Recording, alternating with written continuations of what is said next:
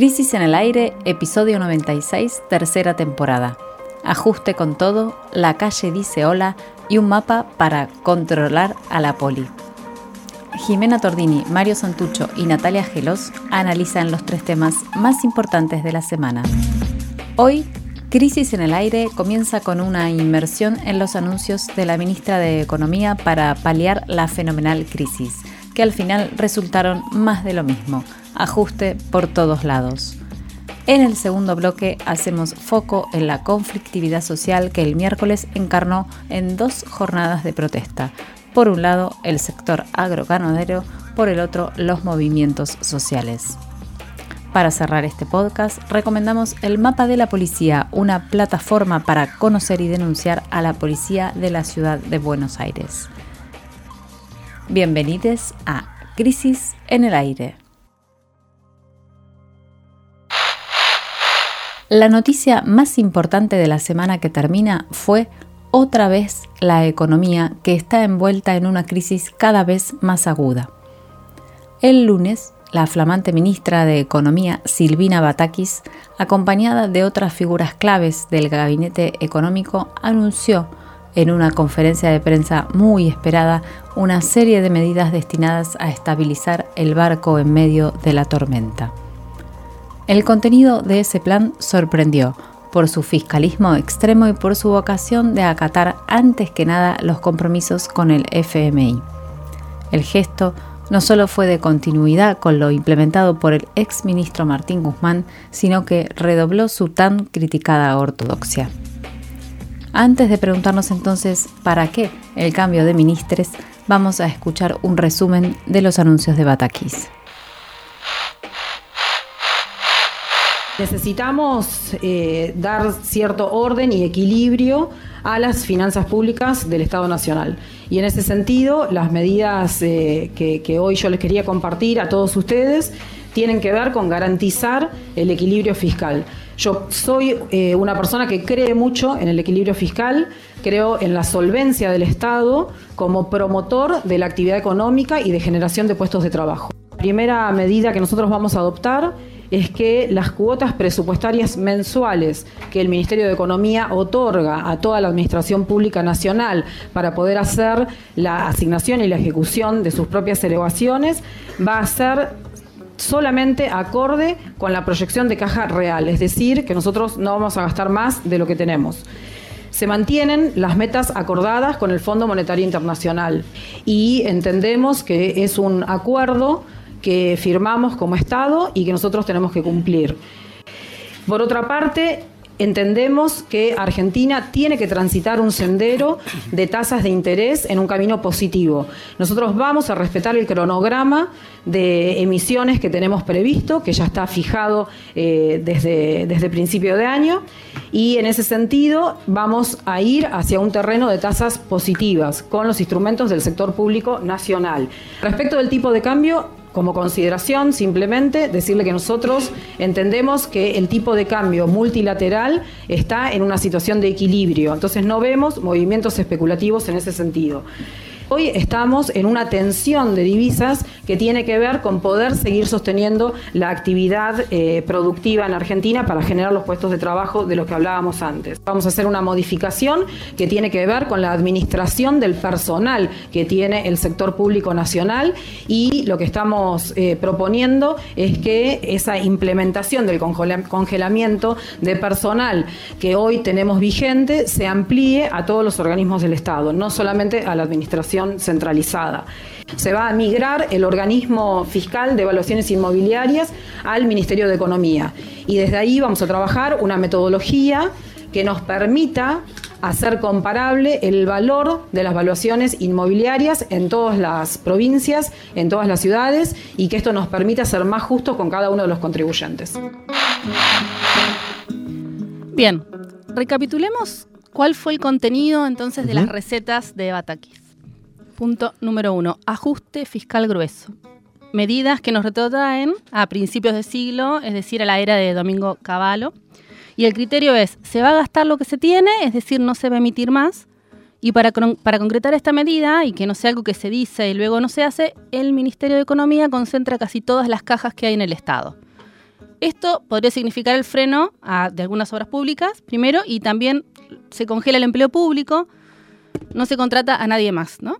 Em, punto número dos, se mantienen las metas acordadas con el FMI como prioridad. Punto número tres, vamos a un terreno de tasas de interés positivas, lo cual va a repercutir en un límite al crecimiento. Cuatro, se va a intentar evitar a toda costa una devaluación importante y punto número 5 en esta recapitulación, se avanza sobre la segmentación tal y como había propuesto Guzmán y de hecho ayer viernes se conoció el formulario que deberán, deberemos llenar quienes quieran mantener el subsidio. Con muchos interrogantes también, ¿no? Lo del formulario y problemas y mucha gente eh, quejándose de que era complejo, sobre todo para las personas mayores para llenarlo. Para llenarlo y como que presupone esta cuestión de que todos estamos conectados y todos mm. sabemos usar las cuestiones digitales y eso no es así. Porque si no lo completás, te sacan el subsidio, ¿es así? Es así. Después es medio confuso también, porque creo que después se, salió a decir que, para los jubilados no sería así. Ah. Eh, como que había mucha incertidumbre sobre qué pasa con la cuestión. Sí. Bueno, pero ¿por qué decimos y venimos planteando que fue una sorpresa ¿no? medio que nos tomó por sorpresa los anuncios, el tipo de anuncios, ¿no? La dureza del ajuste tal y como se viene. Bueno, porque se suponía que Guzmán había tenido que renunciar por la falta de apoyo de un sector de la coalición, precisamente que lo acusaba de fiscalista, ¿no? O sea, era, eh, tenés que gastar más, tenés que... Eh, Poner plata en la calle. Exacto. Y Batakis, teóricamente, al irse Guzmán, expresaba una concepción más peronista, más heterodoxa. Sin embargo, apareció el lunes, una semana después. Acá no hablamos de eso, ¿no? Porque justo nos tocó el sábado pasado sin programa, pero durante toda la primera semana de renuncia de Guzmán fue una incertidumbre por primero quién asumía aquel fin de semana y después toda la semana primera de Batakis al frente del Ministerio de Economía fue de pocos anuncios y de tratando de llenar Sin conformar el equipo económico enseguida, todos esos, todos esos días de... Exacto. Entonces, eh, se arrastró una semana la incertidumbre y el lunes era como ya definitivo, hay que ver qué medidas hay porque si no el mercado iba a reaccionar como siempre como un cuco que eh, pone a todo el mundo en ascuas. Por eso fue sus eh, medidas eran tan importantes y llamó la atención, como decíamos, esa dureza, ¿no? Entonces, lo que uno puede pensar son dos conjeturas, porque por supuesto que no hay certezas, todas estas son cosas que se manejan tanto por qué se fue Guzmán como por qué vino Batakis y demás, son todas cosas que se circulan en los pasillos sin eh, claras eh, manifestaciones de cuáles son los motivos y las negociaciones que, que redundaron en esto, pero hay por lo menos dos conjeturas para hacer. Primero, ¿será entonces que Guzmán no renunció por haber sido muy ortodoxo? Y entonces, ¿por qué se tuvo que ir? Esta es la primera pregunta, que tiene que ver con una especie de balance de los dos años y medio de gestión económica hasta ahora. ¿Por qué la interna dentro del frente de todos? Bueno, hay gente, por ejemplo, dentro de los sectores más afines al Poder Ejecutivo que dicen, esto demuestra que nunca hubo una discusión real desde el punto de vista doctrinario, que era toda una disputa de poder. Hmm. Primer punto. Uno creería que no, que por supuesto que hay discusiones políticas eh, al interior de las discusiones de poder o como trasfondo, pero es cierto que si la que viene supuestamente por el desplazamiento del funcionario anterior no solo eh, mantiene la política anterior, sino que la redobla, entonces, bueno, ¿qué es lo que se discutía? Y la segunda posibilidad, que se puede complementar con lo anterior, sin excluirla, digamos, pero que creo que introduce otro asunto, es que la crisis ha llegado a un nivel de agudeza tal que la única medida de imponer, eh, de impedir el colapso es rendirse ante el tipo de diagnóstico que genera el poder económico, ¿no? Esto es otra hipótesis posible que diría, bueno, hay un cambio de posición, por ejemplo, al interior del kirchnerismo, porque es tal la posibilidad, tan cercano, tan inminente la posibilidad de un colapso, que entonces ya no queda mucha discusión doctrinaria, hay que hacer lo que hay que hacer. Sí, algunos trascendidos que pudimos recabar eh, advierten efectivamente esto, ¿no? Que la crisis es fenomenal. El lunes a las 7 de la mañana, es decir, antes del anuncio de las medidas de Batakis que estábamos comentando, hubo una reunión de gabinete donde el diagnóstico fue este, ¿no? Que esto que decías Mario en, la segunda hipótesis, lapidario, no hay un dólar en el Banco Central y entonces o aplicamos cirugía mayor o esto explota totalmente, que fue lo que plantearon este tándem Pelle-Batakis, eh, que se armó ahora, que juegan en equipo y que están concentrando todos los comandos importantes del tablero económico, que un poco es lo que, em, lo que surge de las medidas que comentabas Nati antes, ¿no? Es agarrar y tener todo bajo control. Otro, otro de los temas que había quedado también, porque supuestamente Guzmán renuncia porque no le dan. Porque no le dan eso. Y ahora sí se lo dan a Batakis y a Peche, que es el presidente del Banco, Central y que venía con discusiones también con Guzmán. La renuncia el jueves del presidente de la Comisión Nacional de Valores es una clara señal en esta dirección que venimos comentando. La cabeza de Adrián Consentino era un pedido de Pelle desde el inicio mismo de las turbulencias y el ex ministro de Economía siempre lo defendió. Ahora vamos a ver por qué. Pero antes vamos a escuchar el diagnóstico de un economista de la oposición macrista, Eduardo Levillellati, decano de la Escuela de Gobierno de la Universidad de Itela, coordinador de los equipos técnicos del radicalismo, que un poco expresa lo que están pensando tanto Facundo Manes como Gerardo Morales, dos potenciales candidatos a presidente. Le pedimos que nos dijera a su juicio cuál es el problema más sensible hoy. Nos respondió lo siguiente, vamos a escucharlo.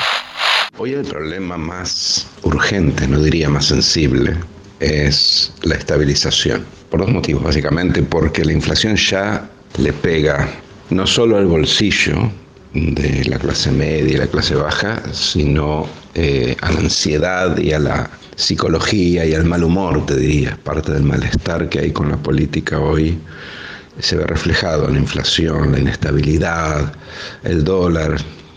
Hay varios eh, síntomas de un mismo problema.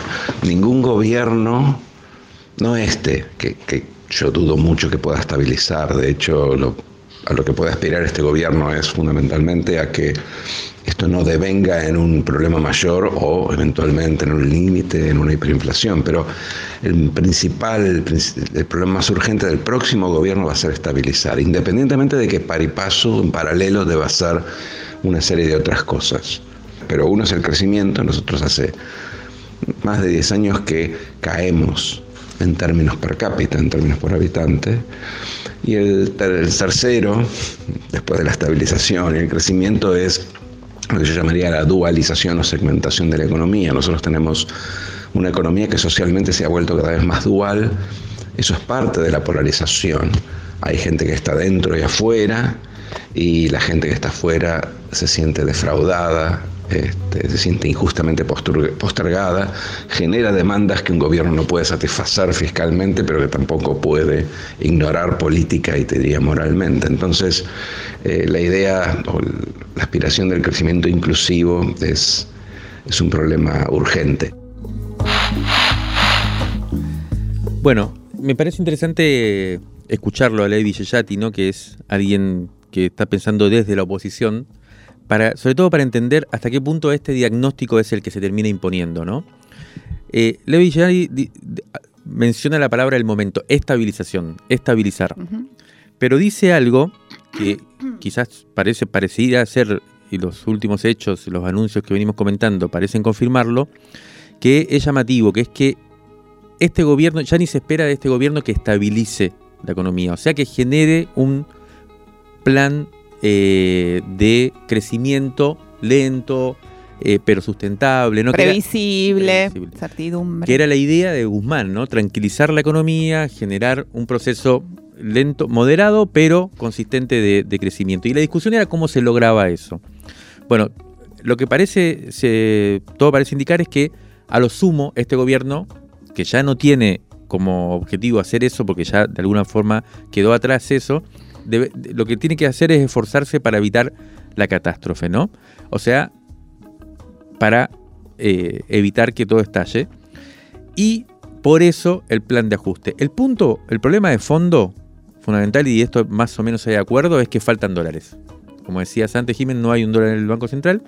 Y esto implica que no se puede seguir entonces eh, creciendo como se venía haciendo. Hay que congelar la economía. Esto es lo que hay que entender. O sea, ya está vamos hacia un estancamiento eh, con inflación alta, lo que se llama estanflación. Eso es lo que viene para el segundo semestre, ya está como medio definido, las medidas anunciadas eh, explicitan eso.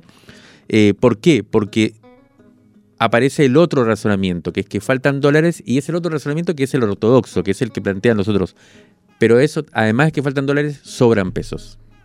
Entonces, como el peso se va al dólar, ahí empieza la crisis. Entonces, esa idea de que sobran pesos, que es la idea por la cual hay que ajustar, es la que venía resistiendo hasta ahora un sector de la coalición. Parece ser, o las medidas de Batakis eh, llevan a, entender que el gobierno asume eso con fuerza. Sobran pesos, por lo tanto hay que ajustar. ¿Por dónde puede venir el estallido? Tanto que se menciona, esto va, a estallar, va a estallar. ¿Por dónde puede venir? Hay dos grandes eh, índices para, para seguir de cerca. Uno es la crisis financiera de los bonos en pesos, lo que se llama la corrida, que es eso? Son los bonos en pesos son papeles que tiene el, el, Estado y que pone en venta en la bolsa y que las empresas compran o renuevan por pesos. Y esa es la principal forma de financiamiento que tiene el gobierno hoy. Si eso, si hay una corrida ahí, que es lo que la, gente no renueva sus papeles, no pone más los pesos ahí, eh, se va. Para, para que se mantenga, y esto lo viene logrando el gobierno, tiene que poner tasas de interés altísimas. Claro. Lo cual redobla el problema, aunque lo posterga para más adelante. Esa es una posibilidad. Estuvimos hablando con gente que sabe del tema, que está cerca, dicen que por ahí no va a venir la cuestión. Por un lado. Por otro lado, está la cuestión, la posibilidad de lo hiperinflacionario, ¿no? Que también es otra posibilidad. Esta semana, la semana pasada, esta semana que dijimos que el ministerio se había renunciado a Guzmán y que no había, hubo una, parece una remarcación bastante feroz. Así que bueno, ese, ese es el otro riesgo grande que hay. En ambos planos, tanto en lo financiero como en lo eh, devaluatorio o en lo inflacionario, hubo escaramuzas. Eh, y bueno, los más optimistas hoy en el gobierno lo que dicen es que hay, hay que aguantar hasta diciembre de esta manera. O sea, parar el gasto, eh, eso va a generar más complicaciones a la población, pero aguantar como se pueda hasta diciembre, a ver si el año que viene, que cuando vuelven a entrar los dólares de la cosecha y vuelve a, a salirse un poco de la tensión cambiaria tan fuerte, quizás haya una nueva chance para el gobierno para enfrentar eh, un repunte que pueda más o menos mejorar la situación para las elecciones. Estos son los más optimistas, ¿no? O sea, que no está es aguantar como sea, colgarse el travesaño y ver el año que viene qué pasa. El problema que, que, uno ve ahí es que está por detrás de todo esto el FMI, que no va a permitir simplemente que el año que viene, porque sea elecciones, el gobierno intente un repunte económico metiendo plata, porque precisamente las metas hay que cumplirlas. Exacto. Bueno, en ese contexto crítico, el jueves el INDEC dio a conocer la inflación correspondiente a junio. El índice que arrojó es de 5,3% de aumento. Esto lo que significa es que se desmiente el argumento que le queda al gobierno en esta materia, que era que luego del subidón de marzo, que fue de 6,7%, había comenzado un leve pero sostenido descenso, que fue del 6% en abril, y el 5,1 en mayo. Ahora 5,3. Volvió a subir. Exacto. Hizo un rebote, ¿no? Y ya se acumula 36,2% solo en el primer semestre y un 64% interanual. A la cabeza de los aumentos estuvo el índice de salud con un 7,4% en un solo mes y le siguieron vivienda, agua y electricidad con un 6,8%. Por otro lado, todo parece indicar que durante la primera semana de julio en esos días en que Guzmán se había ido y Batakis estaba llegando, esto que estábamos diciendo, los precios se dispararon, como bien decías vos, Mario, ubicando la inflación de este mes quizá en un escalón más arriba. El punto acá es cómo incide esta inflación en el bolsillo de todos, de todos nosotros. Le pedimos al economista Ana Rameri, que coordina el área de sectores populares del Instituto de Pensamiento y Políticas Públicas, que nos brindara su análisis sobre el significado de estos números que estamos acá como resumiendo. Y Ana, con su gentileza de siempre, nos envió el siguiente mensaje.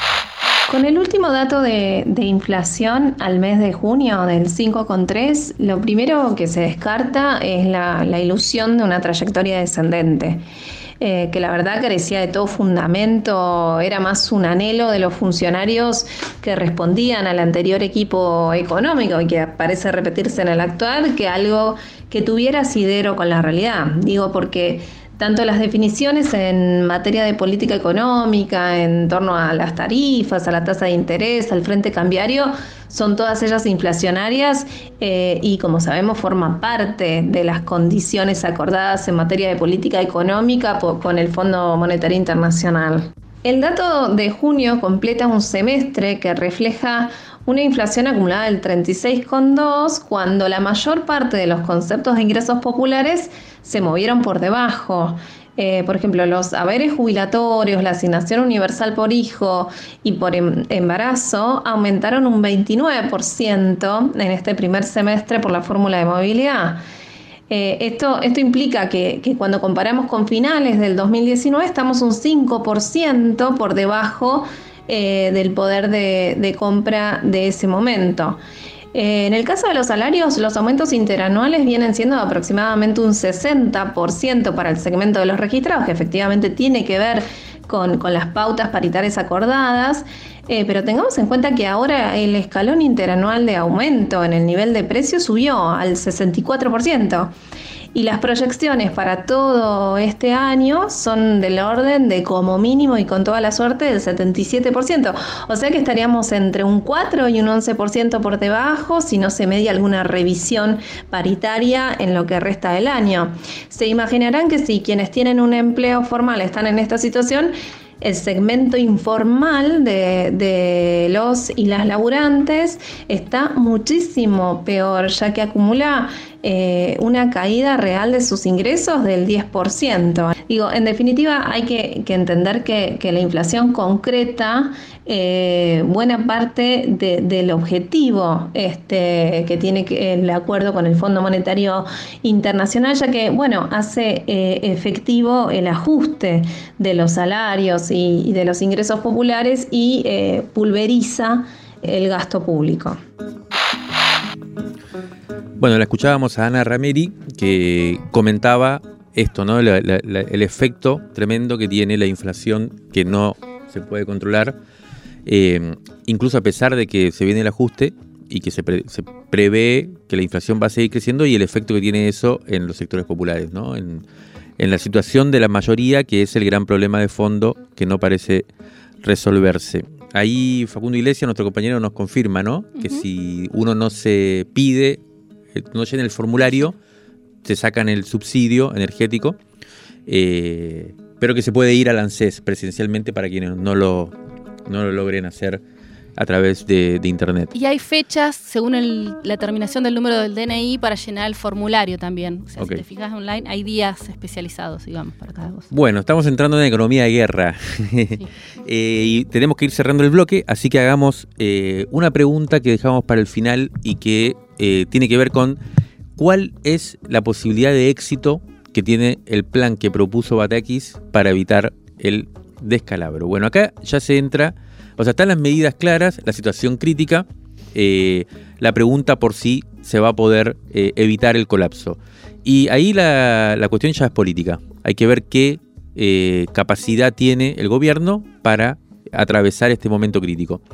hay tres señales que uno podría plantear como importantes para tener en cuenta. Primera, la de los mercados, que durante esta semana reaccionaron, reaccionaron eh, y no lo hicieron de manera muy eh, positiva. Amable. Seguramente escucharon, los dólares paralelos subieron de manera fuerte.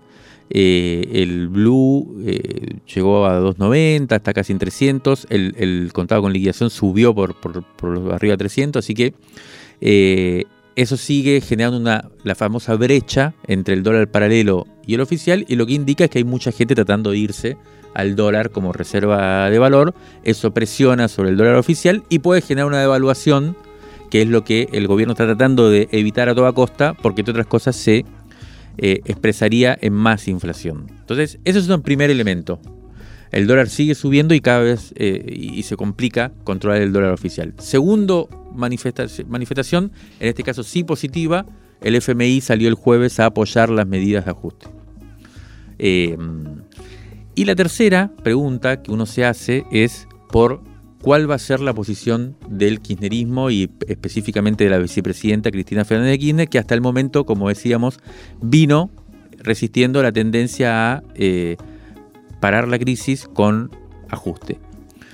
Esa es la gran pregunta que nadie sabe. Durante toda la semana en los corrillos todo el mundo se tiraba alguna eh, hipótesis u otras, se buscaban señales. Esta semana no habló Cristina. No, no, no, no habló y, y, se prevé que no, o sea, es difícil que hable en los próximos días porque cualquier cosa que diga va a ser tomado en esto.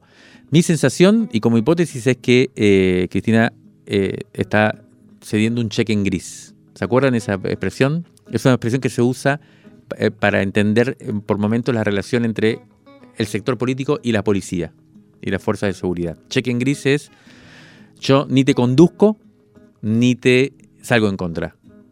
Te doy un cheque en gris. Vos haces lo que tenés que hacer. Si sale bien, salimos todos en la foto. Si sale mal, eh, bueno, eh, fuiste vos el que la chocó. Eh, de todas maneras, y como última observación, empieza a entrar un actor también en juego que hasta ahora no se ha tenido en cuenta, porque entre otras cosas no, ha, no se ha expresado con la fuerza suficiente y esto ya nos pone un poco en transición con el próximo bloque. Este actor es, puede ser decisivo y es la calle y parece que ha empezado a hablar. Válvulas de papel, aire, podcast y transmisor. Crisis en el aire. Revista Sonora Transmedial.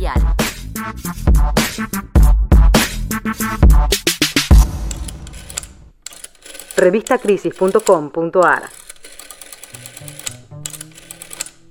La crisis económica que se vive a nivel macro y que se discute con el lenguaje de los números está comenzando a derramar hacia la calle. Esta semana fuimos testigos de dos protestas de muy distinto signo. El miércoles hubo un paro de 24 horas de los sectores agrarios que se conoció como 13J, mientras en paralelo tuvo lugar una jornada de asambleas contra el ajuste y la judicialización de los manifestantes que tuvo como epicentro el hall central de la estación Constitución del Ferrocarril Roca, donde confluyeron distintos movimientos sociales, algunos oficialistas y otros de izquierda. De allí salió el llamamiento a una movilización contra el plan de ajuste presentado por el gobierno del Frente de Todos. La conflictividad social aumenta y ese es el tema de nuestro segundo bloque. Vamos primero al reclamo de eso que se llama el campo. Este 13J fue la cuarta medida de fuerza de ese sujeto contra el gobierno de Alberto Fernández. Se trató de una huelga de comercialización de 24 horas para pedir menos presión fiscal hacia el sector. Así, el miércoles se congeló la circulación de cerealeras, oleaginosas y ganado ¿Qué pedían? ¿Por qué esta medida? Entre otras cosas, bueno, lo de siempre, la baja de la presión impositiva y el acceso a dólares para comprar fertilizantes, neumáticos, repuestos, etcétera, todo lo que necesita el agronegocio para funcionar. La crisis del gasoil también es un punto importante para este sector. El miércoles al mediodía hubo una asamblea central en Gualeguaychú en la que se juntó la mesa de enlace. Allí estuvieron Jorge Chemes, presidente de Confederaciones Rurales Argentinas, Elvio Lausirica de Coninagro, Nicolás Pino de la Sociedad Rural y Carlos Achetoni de la Federación Agraria Argentina.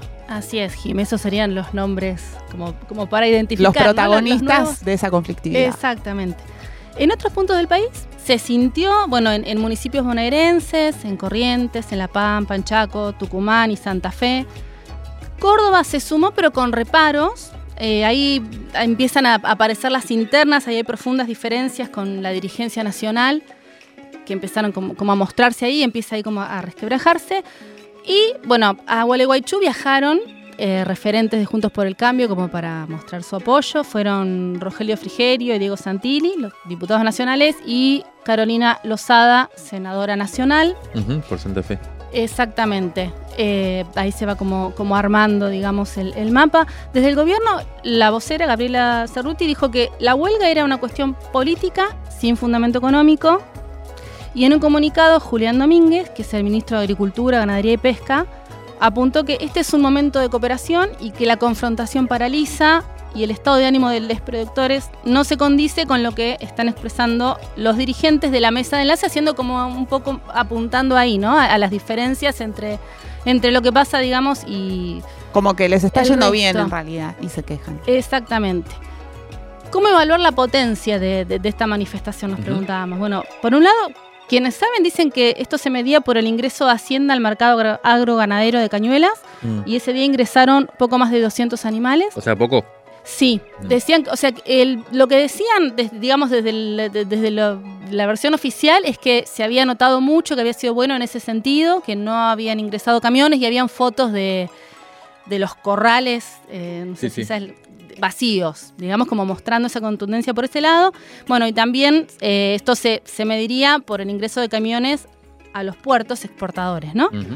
Eh, ayer hablábamos con gente que sigue el tema desde hace rato y lo que nos decían es que de todos modos con esto no se buscó el impacto económico, económico sino que era una movida más bien testimonial y esto, ¿no? Como que hay muchas internas al centro de la conducción. Los dirigentes de la mesa de enlace se dieron por satisfechos, eso fue lo que mostraron hacia afuera, pero Gabriel de Rademaeker, que es vicepresidente de, Confederaciones Rurales Argentinas, en el sitio Agroverdad lo que decía era como mostrando de vuelta estas tensiones, decía, esta convocatoria no sedujo al productor, no lo tentó, no vale de nada repartir folletos ni hacer un cese de comercialización que es simbólico. Y lo que remarcaba él era la desmotivación como un sentimiento común en el sector del campo, o sea que de alguna manera no están como teniendo la potencia o el eco que, mm. que, estaban buscando, digamos. Mm.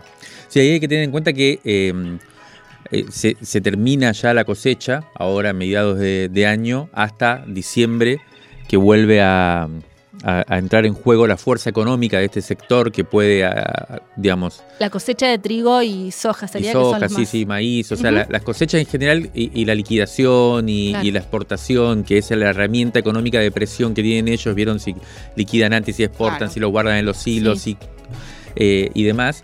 Y evidentemente ahora entonces lo que vienen a, plantear es la discusión que está al interior de la oposición, que es si pudrirla ahora o eh, bueno, dejar que intentar que el gobierno llegue a fin de, año. Lo que sí está claro que van a presionar por sacar la tajada, ¿no? Dentro de la crisis. Y parece que hasta ahora vienen, les viene yendo bien, a pesar de que protestan. Porque por otro lado aparece eh, otro sector de la sociedad, quizás antagónico con este, eh, que acabamos de hablar, que es el de los movimientos sociales, ¿no? Que vienen precisamente siendo cada vez más hostigados eh, desde diferentes lugares del, sistema político. ¿no?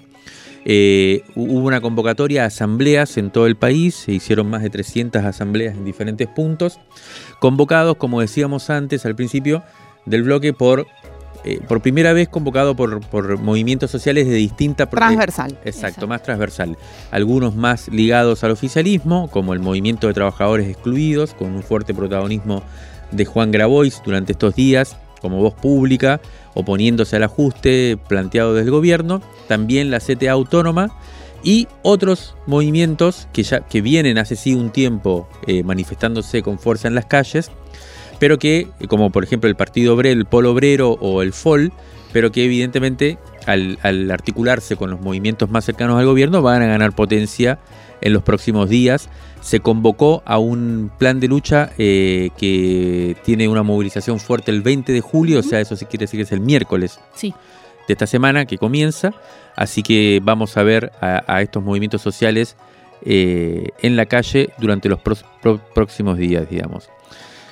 Em, ¿Qué más? Sí, eh, bueno, esto, ¿no? Lo de, esto te da también en este contexto que nos quedó afuera la semana pasada, que también habían, habido 40 allanamientos en comedores y merenderos, que tiene que ver con esta, este otro punto que se... Sí, que, que no solo está ocurriendo acá, ¿no? También está la situación, bueno, en la provincia de Jujuy, que está muy muy acentuada la persecución, una persecución que viene desde hace por lo menos cinco años, pero que ahora está muy acentuada contra la organización política y que empezó también a, ocurrir acá en la ciudad de Buenos Aires con el argumento de em, investigar cómo se administran los planes sociales. Hay algunas organizaciones que están denunciando que están siendo muy em, atosigadas.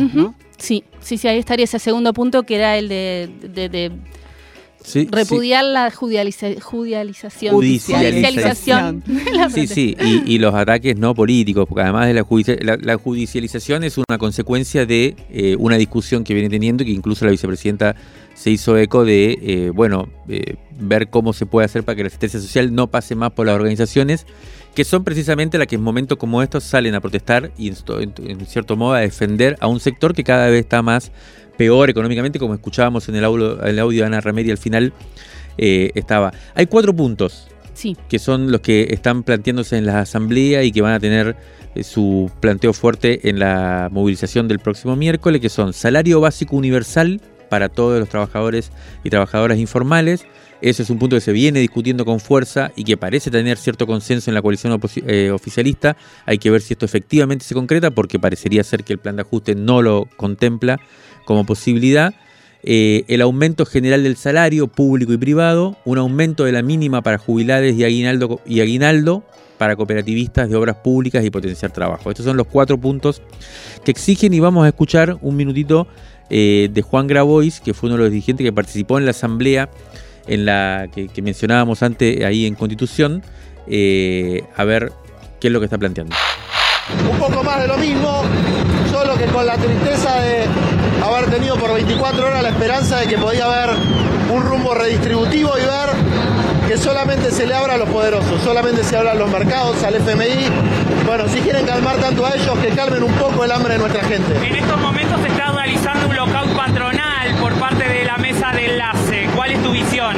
Es parte de la puja distributiva que hay en la Argentina. Lo que no puede ser es que el gobierno, en vez de patear para el pueblo, patee para los poderosos con cinco puntos de retenciones a la soja, que no es sacarle nada, es un poquito de lo que ganaron con la guerra, se paga el salario básico universal. Bueno, el frente de todos se terminó. No. El frente de todos tiene que recuperar el rumbo del contrato electoral de 2019, quiere empezar por los últimos. Si no, obviamente va a ser un recuerdo fallido en la historia. también quiere decir que hay una unión con el mismo fin. Generalizada de los movimientos populares sindicales porque esto no da para más. El gobierno, el ejecutivo, la ministra, el presidente tienen que tomar conciencia que lo primero que tienen que calmar es la necesidad de su pueblo. Lo escuchábamos a hoy, está bastante claro, ¿no? Que en la confluencia entre la crisis macroeconómica y lo que él llamó puja distributiva están las claves de lo que va a pasar los próximos meses. Análisis político en movimiento para tirar del hilo de la coyuntura. El aire, está en crisis. El, el podcast está al aire, está al aire.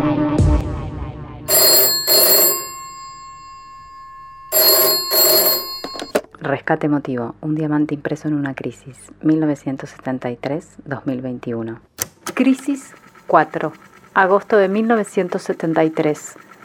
El psiquiatra, dramaturgo y actor Eduardo Pavlovsky escribe sobre cómo creó su exitosa obra El señor Galíndez, que anticipa de manera escalofriante la figura del torturador tan extendida y trágicamente protagónica a partir de 1975 y sobre todo desde el 24 de marzo de 1976. Así describe a Beto, el torturador. Beto tiene un hogar, va a misa, quiere a su mujer y su hija, la Rosita, pero todos los días a las 6 de la tarde llama al señor Galíndez para ver si se trabaja. Beto es responsable y consciente de su elección, pero también es víctima de un sistema que ha hecho del horror algo obvio y cotidiano. Nada es horroroso en el mundo capitalista. Hasta los torturadores pueden ser buenos padres. Eso es lo monstruoso. El torturador habita nuestro mundo diario. No es necesario encontrarlo en los hospicios ni en los manuales psiquiátricos. Es un técnico más dentro de la organización. Ocupa un lugar como ciertos técnicos científicos.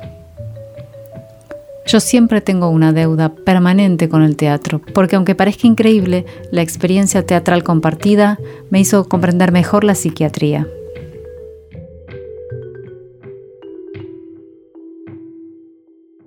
Eduardo Toto Pavlovsky nació en 1993 y murió en 2015. Sobre la escritura de la obra dice, el primer acto no lo escribí, casi diría que escribía lo que veía en una pantalla imaginaria, lo ideológico, la denuncia del sistema y la tortura misma ya pisaban tierra. En este tercer bloque de Crisis en el Aire vamos a hacer zoom en la policía de la ciudad de Buenos Aires. Entre el lunes 11 y el martes 12 presentamos un proyecto llamado Mapa de la Policía, resultado de la confluencia de organizaciones sociales, políticas, de derechos humanos, medios de comunicación y la legisladora Ofelia Fernández. De inmediato hubo reacciones provenientes del a la derecha de la derecha que vamos también a resumir aquí. ¿Tiene fronteras la democracia? Esa es la pregunta. ¿Qué es el sitio, Nati? Contanos. ¿Qué es el sitio? Primero empecemos por donde lo encontramos, es mapadelapolicía.com. El primer objetivo fue, como su nombre lo indica, armar un mapa, es decir, cartografiar a la policía de la ciudad. ¿Quiénes son? ¿Qué antecedentes tienen? ¿Tienen denuncias por hechos de violencia? Esas son las preguntas que nos hacemos.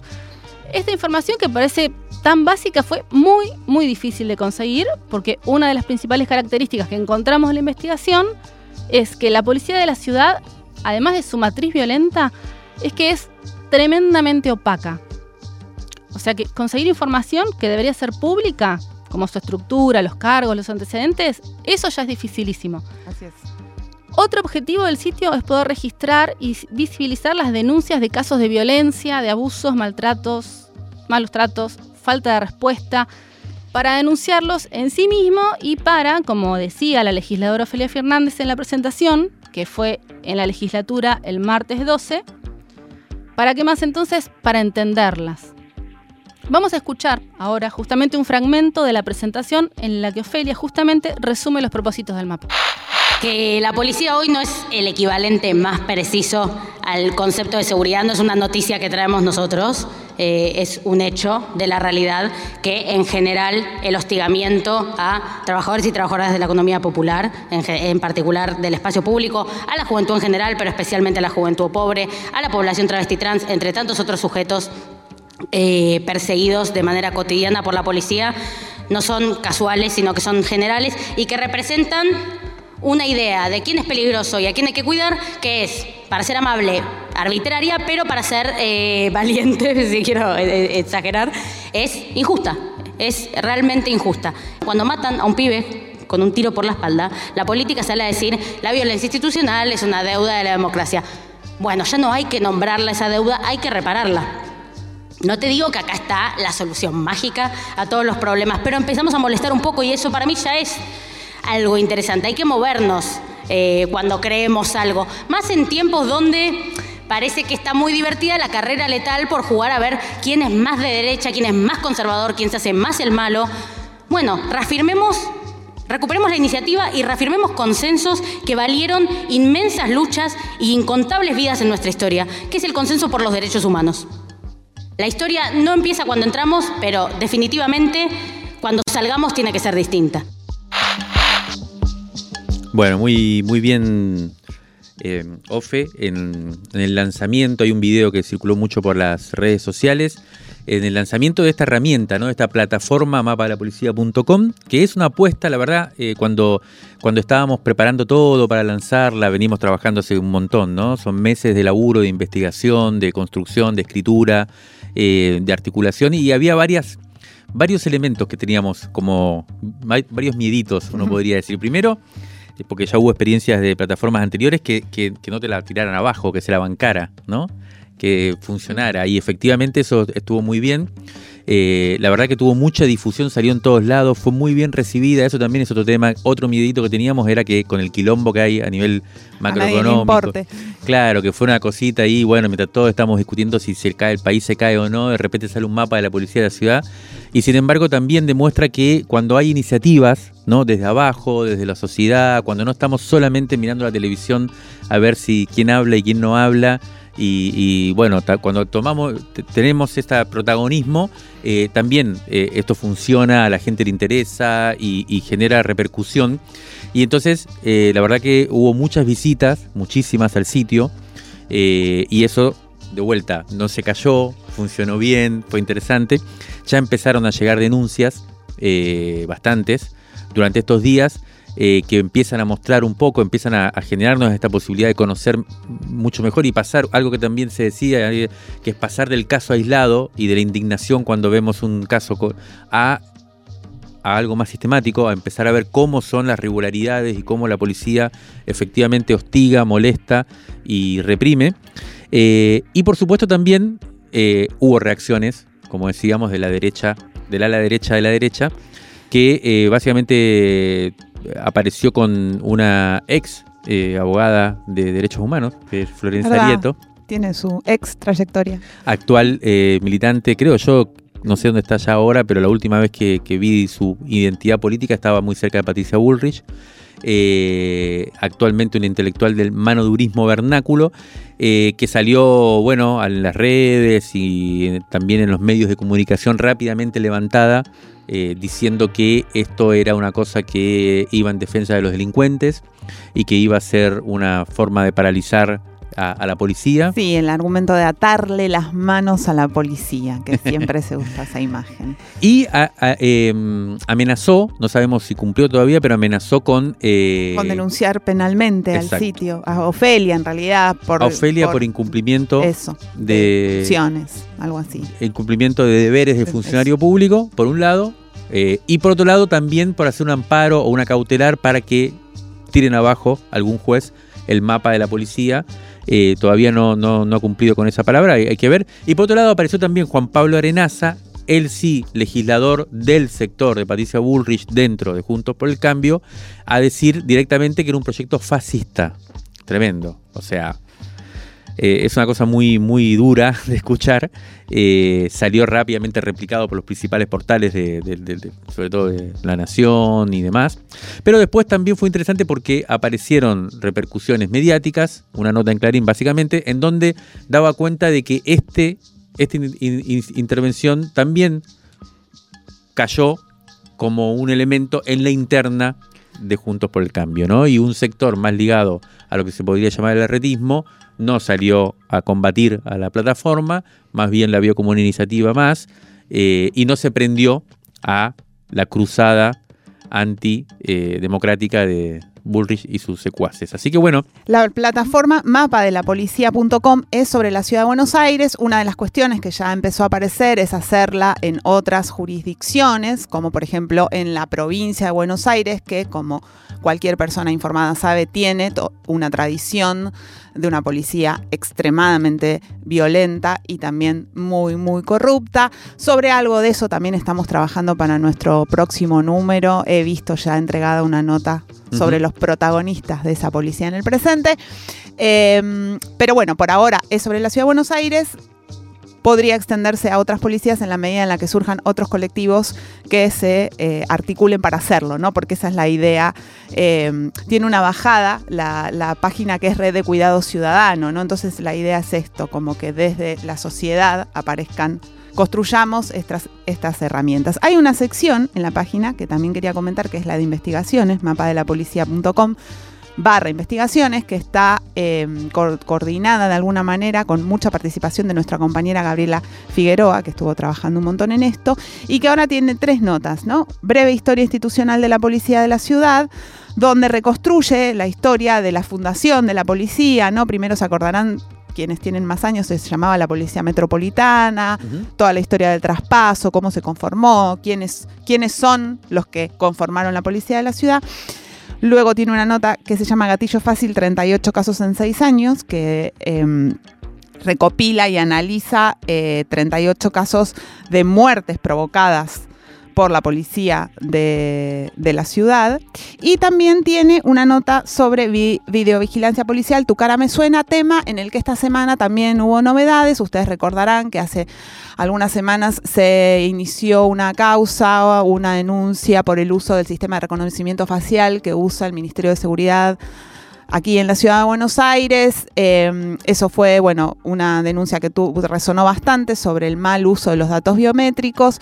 Hay una causa judicial ahí. Esta semana el Tribunal Superior de Justicia de la ciudad, que es como si fuera la Corte Suprema local, le sacó esa investigación al juez que la tenía, al juez Gallardo, justo después de que se conoció una pericia técnica realizada por la Policía de Seguridad Aeroportuaria, la PCA, que eh, confirma una serie de irregularidades en el uso de los datos y del sistema de reconocimiento.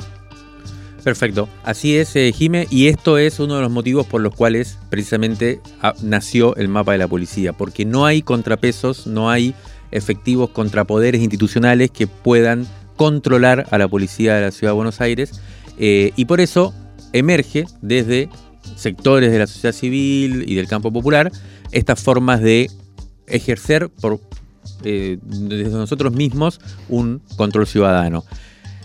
Hay algunas cositas para, para dejar puestas como invitación, si se quiere. Por un lado, como decíamos, ya están llegando denuncias, están llegando sobre todo denuncias de gente que tuvo problemas con la policía, de violencia policial, y que nunca lo denunciaron, ¿no? Hace un año, hace seis meses, en algún momento. Sí, como que está tan naturalizado, ¿no? El verdugueo, ciertas formas de hostigamiento, que te paren y te piden documento por algo, que a los pibes en el subte los molesten, no sé. Está todo como eh, que eh, aceptamos que es parte de nuestras condiciones de vida. Y además tampoco hay eh, tampoco hay mucha claridad de dónde hay que denunciar o tampoco hay mucha predisposición si ir a la policía, ir a la fiscalía.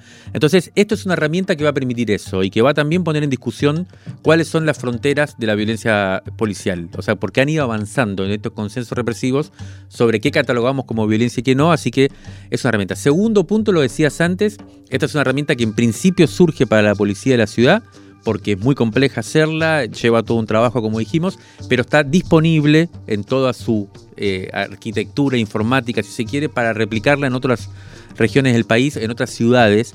Así que quienes están escuchando y tienen policías también violentas en sus territorios, si quieren comuníquense con la plataforma y empecemos a pensarla también para otros lugares. Y por último, es una herramienta que no lanzamos simplemente como noticia y para hacer un gran éxito de visibilidad, sino que el objetivo es que se consolide y que vaya cada vez más produciendo eh, conocimiento. Y para eso la plataforma está abierta a los colectivos y personas que se quieran sumar a trabajar en una iniciativa ciudadana. Así que no, no se pierdan y súmense.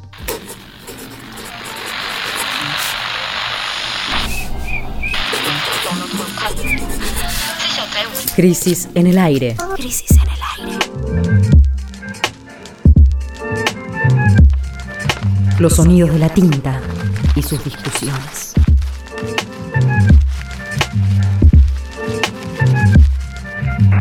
Revistacrisis.com.ar Esto fue Crisis en el Aire, la versión radiofónica de la revista Crisis. Hasta la semana que viene.